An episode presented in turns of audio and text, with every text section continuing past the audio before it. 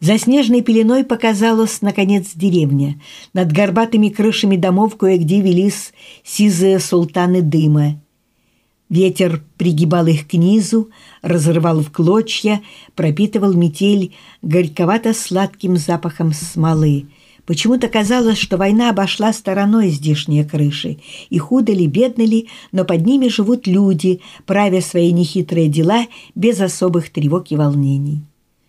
К деревне подошли с глухой ее стороны, от околицы, и все, кроме Чипониса, увидели несколько санных упряжек, стоявших на середине улицы, окруженных людьми в длиннополых черных шинелях.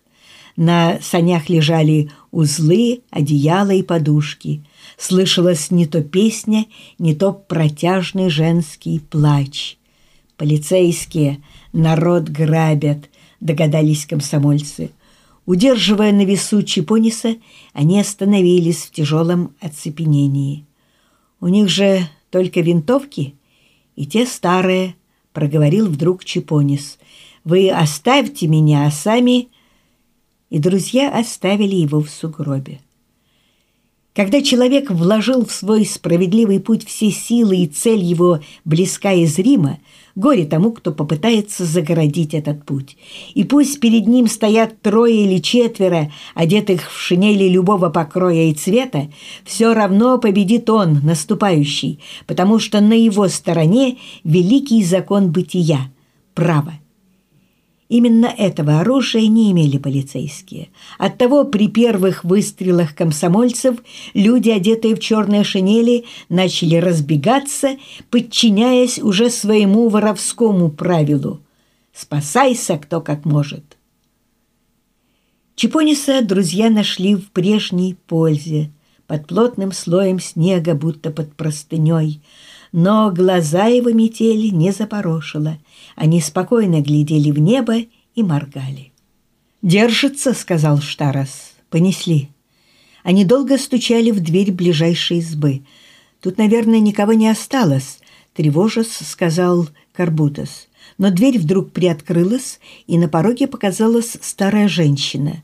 Оглядев комсомольцев и их ношу, и заметив, видно в их глазах то выражение, по которому человек безошибочно распознает друг перед ними или враг, она обернулась в сени и кому-то сообщила с укором «Езус Мария, это же свои!» Через несколько минут жители деревни высыпали на улицу гасить пожар и разбирать с подвод свое почти чудом спасенное добро. Рана Чипониса была тяжелой, сквозной. Пуля вышла над чашечкой правого колена, раздробив кость. Перевязывали его белым льняным холстом, принесенным хозяйкиной дочерью. Стиснув зубы, Чипонис молчал, а Штарас все повторял одно и то же. «Это пустяк. Перебитые кости срастаются скоро, я знаю». Заглядывая Чипонису в глаза, Карбутас рассказывал с великой верой в то, что это так и было. «Я ему как дал очередью крест-накрест, так от него только пар пошел». «Кого это ты, Юлиус?» — спросил Штарас. «Ну, этого патруля, который вот Альфу «А, — понимающе кивнул Штарас и попросил, — иди замени на посту Владоса, а тебя сменю я». К вечеру у Чепониса поднялся сильный жар. В бреду он читал стихи, временами затихал, прислушиваясь к чему-то, и вдруг сообщал радостно «Гудят гады, слышите? Осталось километров пять». В полночь на санях, загруженных сеном, друзья повезли его в город – Штарас был прав. Любые раны заживают, если тебе 20 лет от роду, и сердце полно любви к непознанному миру. На второй день ранения Чипонис увидел перед собой белый невысокий потолок и на нем давно знакомую старенькую люстру. Там вон на стене должна быть небольшая картина «Грюнвальдская битва». В центре картины Витязь на вороном коне высоко занес над головами врагов меч – Хорошо, когда в руках меч, подумал Чипонис и тут же вспомнил, что кто-то ему говорил, будто от фашиста, если его полоснуть крест-накрест очередью, остается один пар. Странно, но любопытно. «Сынок, родимый мой!» Чипонис услыхал знакомый дрожащий голос, увидел скорбное тихое лицо, он ощутил ласковое прикосновение огрубевших рук. Это мать, он был дома. По ночам на улицу Сюлу в дом номер 22 приходили комсомольцы-подпольщики.